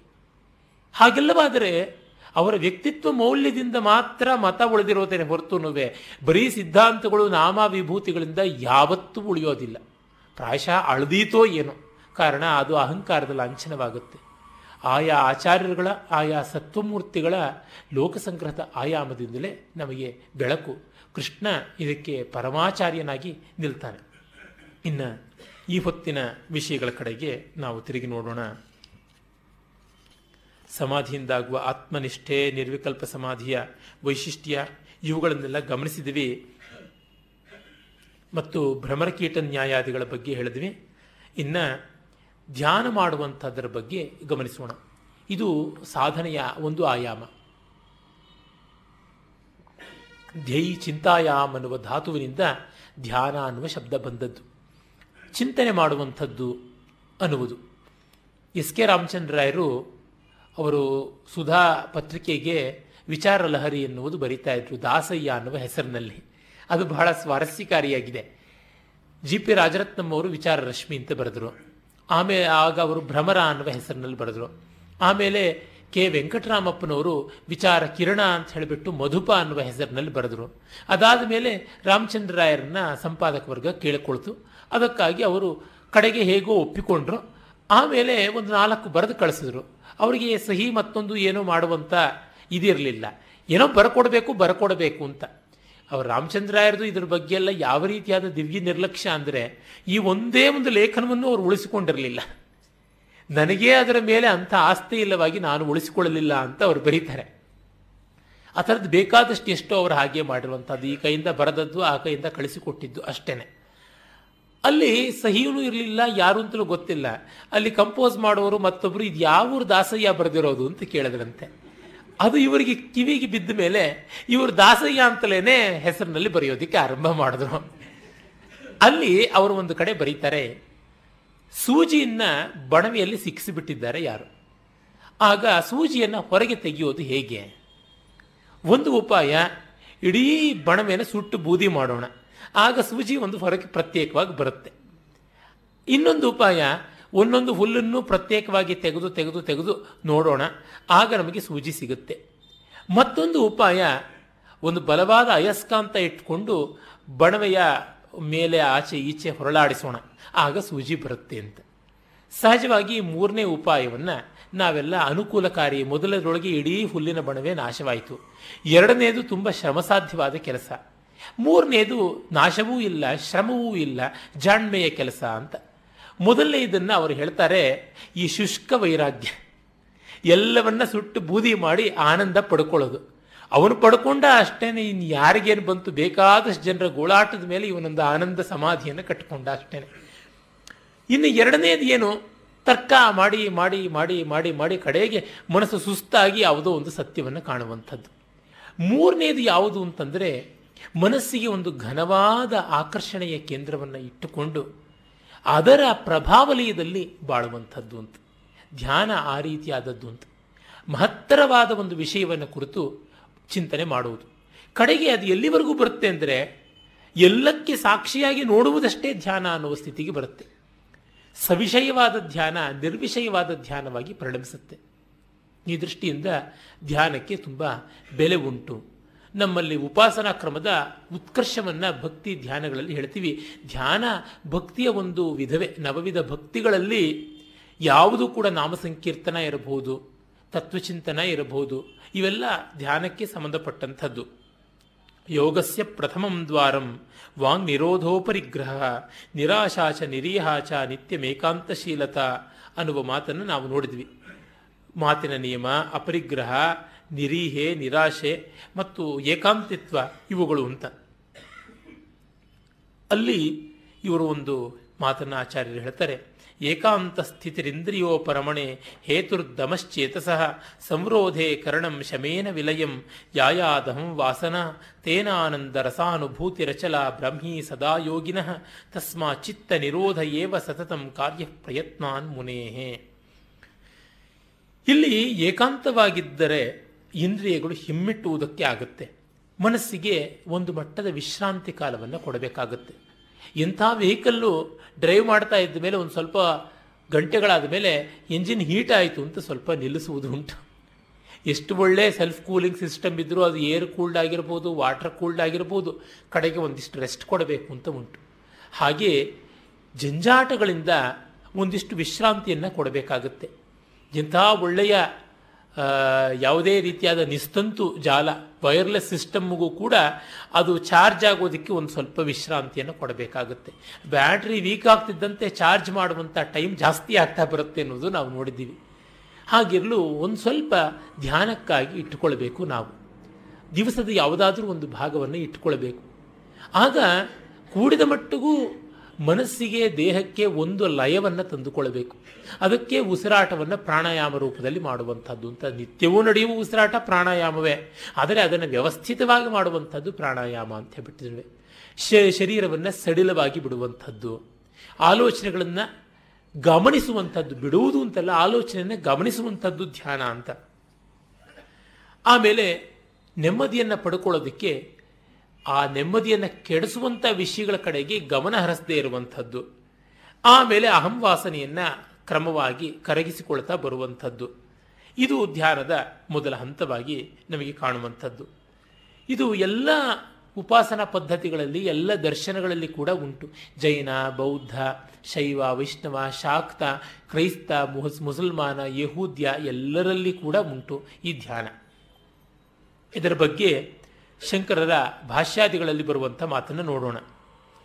ನಹಿ ಪ್ರತಿಬಂಧಕ್ಷಯಾದೇವ ವಿದ್ಯಾ ಉತ್ಪದ್ಧತೆ ನತು ಈಶ್ವರ ಪ್ರಸಾದ ತಪೋ ಧ್ಯಾನಾದ್ಯನುಷ್ಠಾನಾದಿತಿ ನಿಯಮೋಸ್ತಿ ಅಂತ ತೈತ್ತರಿಯ ಭಾಷ್ಯದಲ್ಲಿ ಅವರ ಆರಂಭದಲ್ಲಿಯೇ ಹೇಳ್ತಾರೆ ಶಿಕ್ಷಾವಲ್ಲಿಯಲ್ಲೇನೆ. ಸುಮ್ಮನೆ ತಡೆದು ಬಿಟ್ಟರೆ ಸಾಕು, ಎಲ್ಲ ವಿಷಯ ವಾಸನೆಗಳು ಹೊರಟೋಗ್ಬಿಡುತ್ತವೆ ಅಂತಲ್ಲ, ಅದಕ್ಕೊಂದು ಪ್ರತ್ಯೇಕವಾದ ವ್ಯವಸ್ಥೆ ಮಾಡಬೇಕು. ಹಿತ್ತಾಳೆಯ ಪಾತ್ರೆಯನ್ನು ನಾವು ಬಳಸ್ತಾ ಇದ್ದರೆ ಕೊಳೆ ಆಗುತ್ತೆ ಅಂತ ಹೇಳಿಬಿಟ್ಟು ಎತ್ತಿಟ್ಟರೆ ಪೆಟ್ಟಿಗೆಯಲ್ಲಿ ಅದು ಮತ್ತೆ ಕಪ್ಪಾಗದೇ ಇರುತ್ತಾ? ಹಾಗೆಯೇ ಆಗುತ್ತೆ. ಹೊರಗೆ ತರಬೇಕು, ಉಜ್ಜಬೇಕು, ತೊಳೆಯಬೇಕು. ಆ ರೀತಿಯಾದದ್ದನ್ನು ಮಾಡಬೇಕು ಅಂತ. ಮತ್ತೆ ಗೀತಾ ಭಾಷ್ಯದಲ್ಲಿ ಧ್ಯಾನ ಅವರು ಹೇಳ್ತಾರೆ, ಧ್ಯಾನ ಯೋಗಂ ಸಮ್ಯಕ್ ದರ್ಶನಸ್ಯ ಅಂತರಂಗಂ ಅಂತ. ಸಮ್ಯಕ್ ದರ್ಶನದ ಅಂತರಂಗ ಈ ಧ್ಯಾನ ಯೋಗ ಅಂತ. ಸಮ್ಯಕ್ ಅಂದರೆ ಚೆನ್ನಾಗಿ ದರ್ಶನ ಮಾಡೋದಕ್ಕೆ ಯಾವ ವ್ಯವಸ್ಥೆ ಇಟ್ಕೊಳ್ತೀವಿ, ಅದರ ಹೃದಯವೇ ಧ್ಯಾನ ಅಂತ.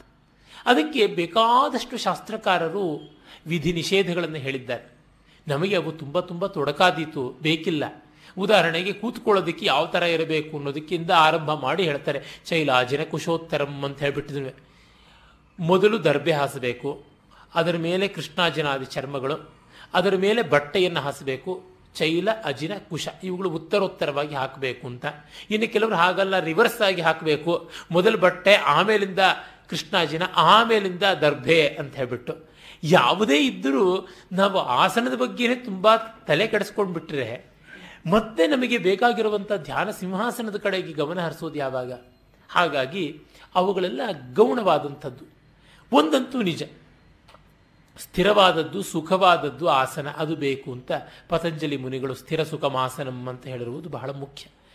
ಆಮೇಲೆ ನಾಸಾಗ್ರದಲ್ಲಿ ಅಂತ ಹೇಳ್ಬಿಟ್ಟು ಗೀತೆಯಲ್ಲಿ ಬರುತ್ತೆ, ಇತರ ಯೋಗ ಗ್ರಂಥಗಳಲ್ಲಿಯೂ ಬರುತ್ತೆ. ಈ ನಾಸಾಗ್ರ ಅನ್ನೋದಕ್ಕೆ ಮತ್ತೆ ತೊಡಕು ಹೇಳ್ತಾರೆ.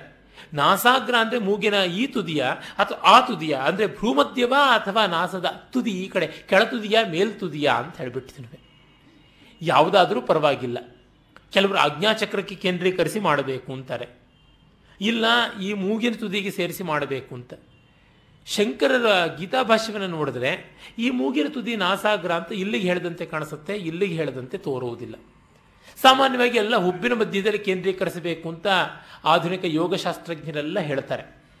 ತಲೆನೋವು ಮಾತ್ರ ಬರುತ್ತೆ, ಹಾಗೆ ಕೇಂದ್ರೀಕರಿಸಿದರೆ ಇನ್ಯಾವುದೂ ಇಲ್ಲ. ಅಲ್ಲಿಯೂ ಕೂಡ ಶರೀರದ ಯಾವ ಇಂದ್ರಿಯಕ್ಕೂ ಒತ್ತಡ ಹೇರದೇ ಇರುವಂಥ ರೀತಿಯಲ್ಲಿ ಧ್ಯಾನ ಆಗಬೇಕು. ನಾವು ಒತ್ತಡ ಹೇರೋದಕ್ಕೆ ಶುರು ಮಾಡಿದ್ರೆ ಸೆಲ್ಫ್ ಹಿಪ್ರೊಟೈಸ್ ಮಾಡಿಕೊಳ್ಳುವಂಥ ಯಾವುದೋ ಒಂದು ಭ್ರಮೆ ಉಂಟಾಗಬಹುದು ಮತ್ತು ಒಂದಷ್ಟು ತಲೆಗೆ, ಮನಸ್ಸಿಗೆ ಭಾರವಾಗಿ ಸುಸ್ತಾಗಬಹುದು ಈಗ ಎಷ್ಟೋ ಜನ ಭಸ್ತ್ರಿಕಾ ಪ್ರಾಣಾಯಾಮವನ್ನು ಕಪಾಲಭಾತಿಯನ್ನು ಅದನ್ನು ಒಂದು ದೊಡ್ಡ ಯೋಗ ಅನ್ನುವಂತೆ ಮಾಡಿಸ್ತಾರೆ. ಉದಾಹರಣೆಗೆ ಕ್ರಿಯಾಯೋಗ ಅಂತ ಮಾಡುವುದು ಕಪಾಲಭಾತಿಗಿಂತ ಇನ್ನೇನು ವಿಶೇಷವಾಗಿ ಬೇರೆಯಾದದ್ದಲ್ಲ. ಅದರಿಂದ ಪ್ರಯೋಜನ ಉಂಟು. ಆದರೆ ಒಂದು ಮಟ್ಟಕ್ಕೆ ಪ್ರಯೋಜನ ಆದ ಮೇಲೆ ಇನ್ನೇನೂ ಆಗುವುದಿಲ್ಲ. ಅಷ್ಟಕ್ಕೆ ಅದು ನಿಂತು ಹೋಗುವಂಥದ್ದು ಕಾರಣ ಯಾವುದನ್ನೇ ನಾವು ಕೃತಕವಾಗಿ ಮಾಡದಷ್ಟು ಅದು ಪ್ರಯೋಜನಕ್ಕೆ ಬರುವಂಥದ್ದಲ್ಲ. ಆದರೆ ಕೃತಕವಾಗಿ ಆರಂಭ ಮಾಡಿ ಆಮೇಲೆ ಸಹಜ ಆಗಬೇಕಲ್ವಾ? ಹೌದು. ಅದರಿಂದಲೇ ಮಾಧ್ಯಮಗಳ ಮಿತಿಯನ್ನು ತಿಳಿದುಕೊಂಡ ಮೇಲೆ ನಮಗೆ ಅದರಲ್ಲಿ ಅಭಿನಿವೇಶ ಕಡಿಮೆ ಆಗುತ್ತೆ. ನಮ್ಮ ಗುರುಗಳು ಹೇಳಿದ್ದು ಇದು ಬಿಟ್ಟರೆ ಇನ್ಯಾವುದೂ ಇಲ್ಲ ಅನ್ನುವ ಅಹಂಕಾರ ಬಂದರೆ ಆ ಮಾಧ್ಯಮದಿಂದ ಪ್ರಯೋಜನ ಇಲ್ಲ.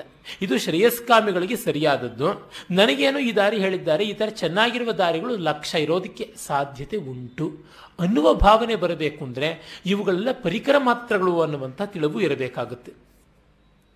ಇಂದ್ರಿಯ ದ್ವಾರಗಳಿಂದ ಸದಾಕಾಲ ಸೋರ್ತಾ ಇರುವ ಮನಸ್ಸನ್ನು ಕೆಲ ಕಾಲ ಹಿಡಿದಿಟ್ಟುಕೊಳ್ಳುವಂಥದ್ದು ಧ್ಯಾನ ಅಷ್ಟೆ. ಅದಕ್ಕಾಗಿ ಕಣ್ಣು ಮುಚ್ಚಿಕೊಳ್ಳಬೇಕು ಅಂತ. ಕಣ್ಣು ಮುಚ್ಚಿಕೊಳ್ಳೋದ್ರೊಳಗೆ ಮತ್ತಿನ್ಯಾವ ತಾತ್ಪರ್ಯವೂ ಇಲ್ಲ. ಕಿವಿನ ಮುಚ್ಚಿಕೊಳ್ಳೋದಕ್ಕೆ ಸಾಧ್ಯ ಇಲ್ಲ. ಕಿವಿನ ಮುಚ್ಚಿಕೊಳ್ಳೋದಕ್ಕೆ ಹತ್ತಿ ಬೇಕಾದ್ರೆ ಇಟ್ಟುಕೊಂಡ್ರೆ ಒಳ್ಳೆಯದೇನೆ ಇನ್ನೂ ಸ್ವಲ್ಪ ಮಟ್ಟಿಗೆ ಏಕಾಗ್ರತೆ ಕುದುರುತ್ತೆ. ಮೂಗು ಮುಚ್ಚಿಕೊಂಡ್ರೆ ಉಸಿರಾಡೋಕ್ಕಾಗೋದಿಲ್ಲ. ಅದಕ್ಕಾಗಿ ಅದನ್ನು ತೆರೆದಿಟ್ಟುಕೊಳ್ಳಬೇಕು. ನಾಲಿಗೆ ಬಾಯಿ ಮುಚ್ಚುವುದರಿಂದ ತಾನಾಗಿ ಅದು ನಿಯಂತ್ರಿತವಾಗುತ್ತೆ. ಇನ್ನು ಮೈ ಯಾವುದನ್ನು ಸೋಂಕಿಸಿಕೊಳ್ಳಬಾರದು ಅಂತಂದರೆ ಅಷ್ಟೇ ಈ ಶಬ್ದ ಸ್ಪರ್ಶ ರೂಪ ರಸಗಂಧ ಅಂತ ಯಾವುದಿವೆ, ಈ ತನ್ಮಾತ್ರಗಳನ್ನು ಅನುಭವಿಸುವಂತಹ ಇಂದ್ರಿಯಗಳ ಹತೋಟಿಯನ್ನು ನಾವು ತೆಗೆದುಕೊಳ್ಳಬೇಕು. ಅವುಗಳ ದ್ವಾರಗಳನ್ನು ಮುಚ್ಚುತ್ತಾ ಬರಬೇಕು ಅಂತ. ಆಗ ತುಂಬ ರುಚಿಯಾದ ತಿಂಡಿಯದೋ, ಕಾಫಿಯದೋ, ಮತ್ತೊಂದರದೋ ಪರಿಮಳ ಬಾರದೇ ಇರುವಂತೆ ನೋಡಿಕೊಂಡ್ರೆ ಸಾಕು. ಇಲ್ಲದಿದ್ದರೆ ಅತ್ತ ಕಡೆಗೆ ಮನಸ್ಸು ಓಡೋದಕ್ಕೆ ಆರಂಭ ಮಾಡುತ್ತೆ. ಹೀಗೆ ಪ್ರಯತ್ನಪೂರ್ವಕವಾಗಿ ಮನೋದ್ವಾರಗಳ ದಿಗ್ಬಂಧನ ಮಾಡುವುದು. ಅದನ್ನು ತುಂಬ ಒತ್ತಡದಿಂದ ಮಾಡಿದರೆ ಇದನ್ನು ಬಿಡಿಸ್ಕೊಳ್ಳೋದು ಯಾವುದು ಅನ್ನೋದೇ ದೊಡ್ಡ ಚಿಂತೆ ಆಗುತ್ತೆ. ಹಾಗಾಗಿ ರಚ್ಚೆ ಹಿಡಿದ ಮಕ್ಕಳನ್ನು ನಿಯಂತ್ರಿಸುವ ಹಾಗೆ ಒಂದಿಷ್ಟು ಲಾಲಿಸಿ, ಒಂದಿಷ್ಟು ಹೊಡೆದು, ಒಂದಿಷ್ಟು ಬಡದು, ಒಂದಿಷ್ಟು ಹಾಡಿ, ಮುದ್ದಾಡಿ ಮಾಡುವಂಥದ್ದು. ತುಂಬ ಅದು ಅವರವರಿಗೇ ಸೂಟ್ ಆಗುವಂಥದ್ದು. ಇದರೊಳಗೆ ಹೆಚ್ಚಿನ ವಿವರಣೆ ಕೊಡೋದಕ್ಕೆ ಸಾಧ್ಯವಾಗುವುದಿಲ್ಲ ಶಾಸ್ತ್ರಕಾರರ ಕೈಯಲ್ಲೂ. ಧ್ಯಾನಂ ನಾಮ ಶಬ್ದಾದಿಭ್ಯೋ ವಿಷಯೇಭ್ಯ ಶ್ರೋತ್ರಾದೀನಿ ಕರಣಾನಿ ಮನಸಿ ಉಪಸಂಹೃತ್ಯ ಮನಶ್ಚ ಪ್ರತ್ಯಕ್ಷೇತೈತರಿ ಏಕಾಗ್ರತೆಯ ಯಚ್ಚಿಂತನಂ ತದ್ಧ್ಯಾನಂ ತೈಲಧಾರಾವತ್ ಸಂತತಃ ಅವಿಚ್ಛಿನ್ನ ಪ್ರತ್ಯಯ ಧ್ಯಾನಂ ಅಂತ ಗೀತಾ ಭಾಷ್ಯದ ಹದಿಮೂರನೇ ಅಧ್ಯಾಯದಲ್ಲಿ ಆಚಾರ್ಯರು ಹೇಳಿದ್ದಾರೆ. ಅಂದರೆ ಇಂದ್ರಿಯ ದ್ವಾರಗಳನ್ನು ಮುಚ್ಚಿ ಪರಾಂಗುಖವಾಗಿ ಇರೋದನ್ನು ಪ್ರತ್ಯಂಗುಖವಾಗಿ ಮಾಡುವಂಥದ್ದು. ಪರಾಕ್ ಹೊರಗಡೆ ಹೋಗುವಂಥದ್ದನ್ನು ಪ್ರತ್ಯೇಕ ಒಳಗೆ ಮಾಡುವಂಥದ್ದು ಅಂತ. ಈ ಧ್ಯಾನ ಸ್ವಲ್ಪ ಕಷ್ಟಕಾರಿಯಾದದ್ದು. ಅದರಿಂದಲೇ ಕರ್ಮವನ್ನು, ಭಕ್ತಿಯನ್ನು ಹೇಳಿರುವುದು ಅಲ್ಲಿ ಇಂದ್ರಿಯ ವ್ಯಾಪಾರಗಳು ಹಾನಿಕಾರಿಯಾಗುವುದಿಲ್ಲ. ಅದಕ್ಕೆ ಪೂರಕವಾಗುತ್ತೆ. ಇಲ್ಲಿ ಅದು ಕಡಿಮೆ ಆಗುತ್ತೆ ಅನ್ನೋ ದೃಷ್ಟಿಯಿಂದಲೇ ಸನ್ಯಾಸ ಮನೋಧರ್ಮದವರಿಗೆ ಧ್ಯಾನವನ್ನು ಹೆಚ್ಚು ಹೇಳಿದ್ದಾರೆ. ಯಾರಿಗೆ ಧ್ಯಾನ ಆಗೋದಿಲ್ಲ, ಅವರು ಬೇರೆ ಕ್ರಮಗಳನ್ನು ಹಿಡ್ಕೊಂಡು ಹೋದರೆ ಆಯಿತು. ಇದು ಮೇಲೂ ಅದು ಕೀಳು ಅಂತಲ್ಲ. ಬೇರೆ ಬೇರೆ ವಿಭಾಗ ಕ್ರಮ ಅಷ್ಟೆ, ಇನ್ಯಾವುದೂ ಇಲ್ಲ. ಮತ್ತೆ ಈ ಧ್ಯಾನದಲ್ಲಿ ಭಗವಂತನನ್ನು ಅವರ ಇಷ್ಟ ದೇವತೆಯಿಂದ ಮೊದಲುಗೊಂಡು ಅವರಿಗೆ ಇಷ್ಟವಾದ ಯಾವುದನ್ನು ಕುರಿತು ಕೂಡ ಧ್ಯಾನ ಮಾಡಬಹುದು. ಒಂದು ಇಷ್ಟವಾದ ತಿಂಡಿಯಿಂದ ಮೊದಲುಗೊಂಡು ಇಷ್ಟವಾದ ವ್ಯಕ್ತಿಯವರೆಗೆ ಯಾವುದು ಕೂಡ. ಎಲ್ಲಿ ಮನಸ್ಸು ಸುಖವಾಗಿ ಲೀನವಾಗುತ್ತೋ, ಲೀನವಾದ ಮನಸ್ಸು ಆಮೇಲೆ ಒಂದಿಷ್ಟು ಉದಾತ್ತತೆಯನ್ನು ತಂದುಕೊಡುತ್ತೋ ಅದು ಎಲ್ಲ ಕೂಡ ಧ್ಯಾನಕ್ಕೆ ವಸ್ತುಗಳಾಗುತ್ತವೆ ಒಬ್ಬನಿಗೆ ರವೆ ಇಡ್ಲಿ ಬಗ್ಗೆ ಧ್ಯಾನ ಮಾಡಿದ್ರೆ ಮನಸ್ಸಿಗೆ ಉದಾತ್ತತೆ ಬರುತ್ತದೆ, ಏಕಾಂ ಏಕಾಂ, ಏಕಾಗ್ರತೆ ಬರುತ್ತದೆ ಅಂದರೆ ಅದೇ ಒಳ್ಳೆಯದಾದದ್ದು. ಅದಕ್ಕಿಂತ ಇನ್ಯಾವುದೂ ಇಲ್ಲ. ಹೀಗೆ ನಾವು ನೋಡಬೇಕಾದದ್ದು. ಮತ್ತೆ ಆರನೇ ಅಧ್ಯಾಯದಲ್ಲಿ ಗೀತಾ ಭಾಷ್ಯದಲ್ಲಿ ಇನ್ನೊಂದು ಕಡೆ ಹೇಳ್ತಾರೆ, ತಸ್ಮಾನ್ ಮುನೇರ್ ಯೋಗಂ ಆರುಕ್ಷೋಹೋ ಪ್ರತಿಪನ್ನ ಗರ್ಹಸ್ಥ್ಯಾಗ್ನಿಹೋತ್ರಾದಿ ಕರ್ಮಫಲ ನಿರಪೇಕ್ಷಂ ಅನುಷ್ಠೀಯಮಾನಂ ಧ್ಯಾನ ಯೋಗಾರೋಹಣ ಸಾಧನತ್ವಂ ಸತ್ವಶುದ್ಧಿದ್ವಾರೇಣ ಪ್ರತಿಪದ್ಯತೆ ಅಂತ ಹೇಳಿ. ಗೃಹಸ್ಥ ಕೂಡ ಧ್ಯಾನ ಮಾಡಬಹುದು, ಬ್ರಹ್ಮಚಾರಿಯೂ ಮಾಡಬಹುದು, ಯಾರೂ ಮಾಡಬಹುದು, ಏರಬೇಕು ಅಂತಿದ್ದವರಿಗೆಲ್ಲ ಧ್ಯಾನ ಆಗುತ್ತೆ ಅಂತ. ಧ್ಯಾನಂ ಚಿಂತನಂ ಯದ್ಯಪಿ ಮಾನಸಂ ತಥಾಪಿ ಪುರುಷೇಣ ಕರ್ತು ಅಕರ್ತುಂ ಅನ್ಯಥಾವಾ ಕರ್ತು ಶಕ್ಯಂ ಅಂತ ಬ್ರಹ್ಮಸೂತ್ರದಲ್ಲಿ ನಿರ್ಣಾಯಕವಾಗಿ ಹೇಳಿಬಿಟ್ಟಿದ್ದಾರೆ. ಧ್ಯಾನ ಅನ್ನುವುದು ಒಂದು ವಿಧಾನ. ಇದನ್ನು ಮಾಡೋದಕ್ಕೆ, ಮಾಡದೇ ಇರೋದಕ್ಕೆ, ಬೇರೆ ಥರ ಮಾಡೋದಕ್ಕೆ ಕೂಡ ಅವಕಾಶ ಇದೆ ಅಂತ ಹೇಳಿದ್ದಾರೆ. ಆಚಾರ್ಯರದು ತುಂಬ ವೈಜ್ಞಾನಿಕವಾದ ದೃಷ್ಟಿ. ಸಾಧನ ಮಾತ್ರಕ್ಕೆ ಬಂದದ್ದು ಯಾವುದಕ್ಕೂ ಕೂಡ ಆಲ್ಟರ್ನೇಟಿವ್ ಇದೆ ಅಂತನ್ನುವಂಥದ್ದು ಸಾಧನ ರೂಪವಾಗಿ ಅಲ್ಲದೇ ಇರೋದಕ್ಕೆ ಮಾತ್ರ ಅದು ಒಂದೇ ಅಂತ ಹೇಳಬೇಕಾಗುತ್ತೆ. ಈಗ ನೀರಿಗೆ ಬದಲಾಗಿ ಯಾವ ಸಾಧನ ಇದೆ? ಇಲ್ಲ. ಇನ್ನು ನಾವು ಯಾವುದೇ ಒಂದು ಪಾನೀಯ ಅಂತ ಕುಡಿದ್ರೂ ಅದರೊಳಗೆ ಜಲಾಂಶ ಇದ್ದೇ ಇರುತ್ತೆ. ಆದರೆ ನೀರಿಗೆ ಪ್ರತ್ಯಾಮ್ನಾಯ ಇಲ್ಲ. ಆ ತರಹ ಜ್ಞಾನಕ್ಕೆ ಪ್ರತ್ಯಾಮ್ನಾಯ ಯಾವುದೂ ಇಲ್ಲವಾದರೂ ಧ್ಯಾನ, ಕರ್ಮ, ಭಕ್ತಿ ಇವೆಲ್ಲಕ್ಕೂ ಕೂಡ ಪ್ರತ್ಯಾಮ್ನಾಯ ರೂಪವಾದದ್ದು ಇದ್ದೇ ಇರುತ್ತದೆ ಅನ್ನುವುದನ್ನು ಹೇಳ್ತಾರೆ. ಮತ್ತೆ ಕಠೋಪನಿಷತ್ತಿನಲ್ಲಿ ಅವರು ಇನ್ನು ಒಂದು ಮಾತನ್ನು ಹೇಳ್ತಾರೆ, ಪರಸ್ಯ ಬ್ರಹ್ಮಣ ವಾಚಕರೂಪೇಣ ಪ್ರತಿಪಾ, ಪ್ರತಿಮಾವತ್ ಪ್ರತೀಕರೂಪೇಣ ವಾ ಪರಬ್ರಹ್ಮ ಪ್ರತಿಪತ್ತಿ ಸಾಧನತ್ವೇನ ಮಂದ ಮಧ್ಯಮ ಬುದ್ಧೀನಾಂ ವಿವಕ್ಷಿತಸ್ಯ ಓಂಕಾರೋಪಾಸನಂ ಕಾಲಾಂತರೇ ಮುಕ್ತಿಪ್ರದಂ. ಇದು ಗೀತಾ ಭಾಷ್ಯದಲ್ಲಿ ಹೇಳುವಂಥ ಮಾತು. ಇಲ್ಲಿ ಅವರು ಒಂದು ಮಾತನ್ನು ಹೇಳ್ತಾರೆ, ಆ ಪರಬ್ರಹ್ಮದ ವಾಚ್ ವಾಚಕ ರೂಪವಾಗಿರುವಂತಹ ಓಂಕಾರವನ್ನು ಕೂಡ ಮಾಡಬಹುದು. ಇಲ್ಲಿ ಕೆಲವರು ಸ್ತ್ರೀಯರಿಗೆ ಓಂಕಾರ ಇಲ್ಲ ಅಂತ ಬೇರೆ ಹೆದರಿಸಿ ಜಾಪಾಳ ಮಾತ್ರ ನುಂಗಿಸ್ತಾರೆ. ಎಲ್ಲವೂ ಎಲ್ಲರಿಗೂ ಇದೆ. ಯಾವುದು ಯಾರಿಗೂ ಇಲ್ಲ ಅಷ್ಟೇ ಇದನ್ನು ಅವರೇ ಏನೋ ರೆಕಾರ್ಡ್ ಮಾಡಿ ಅದಕ್ಕೆ ಗುತ್ತಿಗೆ ಹಾಕ್ಕೊಂಡು ಪೇಟೆಂಟ್ ಇಟ್ಟುಕೊಂಡಂಥ ರೀತಿಯಲ್ಲಿ ಹೇಳ್ತಾರೆ. ಆ ಥರದ್ದು ಯಾವುದೂ ಇಲ್ಲ ಅಂತ ನಮಗೆ ಗೊತ್ತಾಗುತ್ತೆ. ಧ್ಯಾನಕ್ಕೆ ಜಪಕ್ಕೆ ಏನನ್ನೂ ಮಾಡಬಹುದು. ಚಿತ್ತಶುದ್ಧಿಗಾಗಿ ಯಾವುದನ್ನು ಮಾಡಬಹುದು. ಸ್ವಾರ್ಥ ಸಿದ್ಧಿಗಾಗಿ ಯಾವುದು ಮಾಡಬೇಕಾದರೂ ಹತ್ತು ಬಾರಿ ಯೋಚನೆ ಮಾಡಬೇಕಷ್ಟೇ.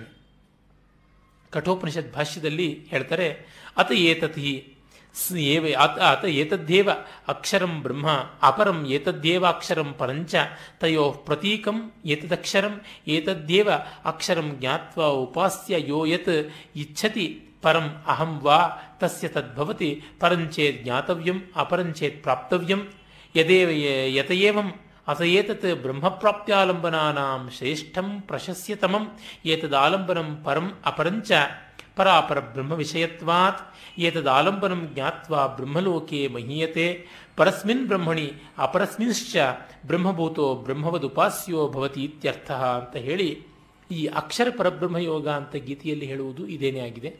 ಉಪನಿಷತ್ತುಗಳಲ್ಲಿ ಕೂಡ ಪ್ರಣವದ ಬಗ್ಗೆ ಕಠದಲ್ಲಿ ಬರುತ್ತೆ, ಪ್ರಶ್ನದಲ್ಲಿ ಬರುತ್ತೆ, ಇಲ್ಲೆಲ್ಲ ಬರುವಂಥದ್ದು ಇಷ್ಟೇ. ಯಾವುದನ್ನೂ ಬೀಜಾಕ್ಷರವಾಗಿ ಇಟ್ಟುಕೊಳ್ಳಬಹುದು. ಕೆಲವೊಂದು ಮಾನೋಟೋನಿಕ್ ಆಗಿರುವಂತಹ ಮಂತ್ರಗಳನ್ನು ಇಟ್ಟುಕೊಂಡ್ರೆ ನಮಗೆ ಬೇಗ ಲಯ ಆಗತ್ತೆ ಅಂತ. ಸಂಗೀತದ ಒಂದು ಸ್ವಾರಸ್ಯ ಇರುವುದಿದೇನೆ.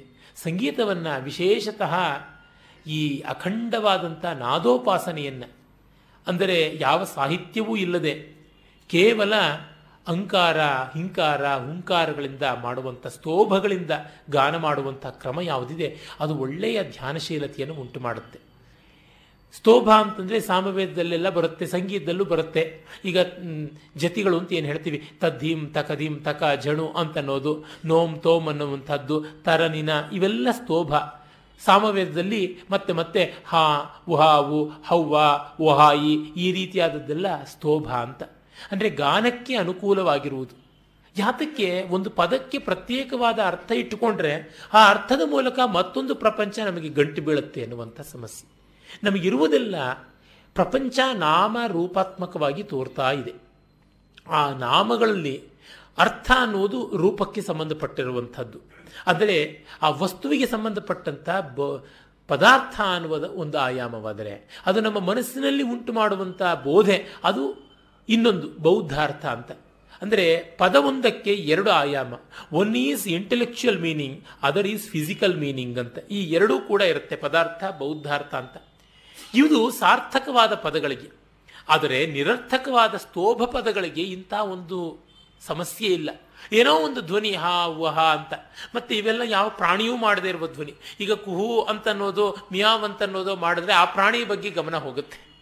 ಹೀಗೆ ಎಷ್ಟರ ಮಟ್ಟಿಗೆ ಶಬ್ದವನ್ನ, ನಾದವನ್ನು ನಿರೀಹವಾಗಿ, ನಿರಾಲಂಬವಾಗಿ, ಏಕಾಂಗವಾಗಿ ಮಾಡೋದಕ್ಕೆ ಸಾಧ್ಯವೋ ಅಷ್ಟು ಮಾಡುವುದಕ್ಕೆ ಪ್ರಯತ್ನ ಪಟ್ಟಿದ್ದಾನೆ ಅದು ತುಂಬ ಇಕ್ಕಟ್ಟು, ಒದ್ದಾಟವಾಗುತ್ತೆ ಅಂತಂದರೆ ವಿಸ್ತರಿಸಿ ಅನೇಕ ಬೀಜ ಮಂತ್ರಗಳ ಸಂಪುಟೀಕರಣ ಹೀಗೆಲ್ಲ ಮಾಡಿಕೊಂಡಿರುವುದು ಉಂಟು. ಇದು ಧ್ಯಾನಕ್ಕೆ ಸಂಬಂಧಪಟ್ಟ ಕೆಲವು ವಿಷಯಗಳು.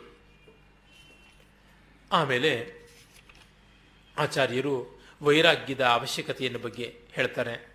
ಮತ್ತು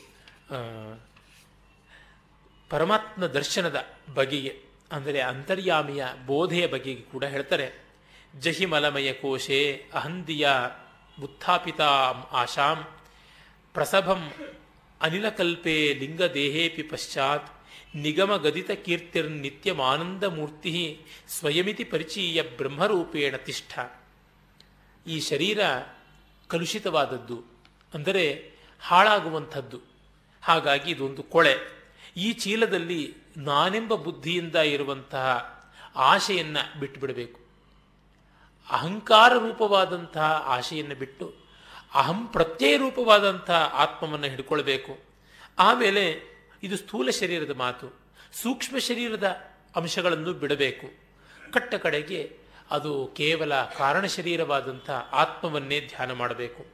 ಶವಾಕಾರಂ ಯಾವತ್ ಭಜತಿ ಮನುಜಾಹ ತಾವತ್ ಅಶುಚಿ, ಪರೇಭ್ಯ ಸ್ಯಾತ್ ಕ್ಲೇಶ, ಜನನ ಮರಣಂ ವ್ಯಾಧಿನಿಲಯ, ಯದಾತ್ಮಾನಂ ಶುದ್ಧಂ ಕಲಯತಿ ಶಿವಾಕಾರಮಚಲಂ ತದಾ ತೇಭ್ಯೋ ಮುಕ್ತೋ ಭವತಿ ತದಾಹ ಶ್ರುತಿರಪಿ. ಎಲ್ಲಿಯವರೆಗೆ ಮನುಷ್ಯ ದೇಹದ ಚಿಂತೆ ಮಾಡ್ತಾ ಇರ್ತಾನೋ ಅಲ್ಲಿವರೆಗೂ ಮೈಲಿಗೆ ಅಂತ. ಬಹಳ ಚೆನ್ನಾಗಿರುವಂಥ ಡೆಫಿನೇಷನ್ ಮೈಲಿಗೆಗೆ. ದೇಹಾಭಿಮಾನವೇ ಮೈಲಿಗೆ ಅಂತ.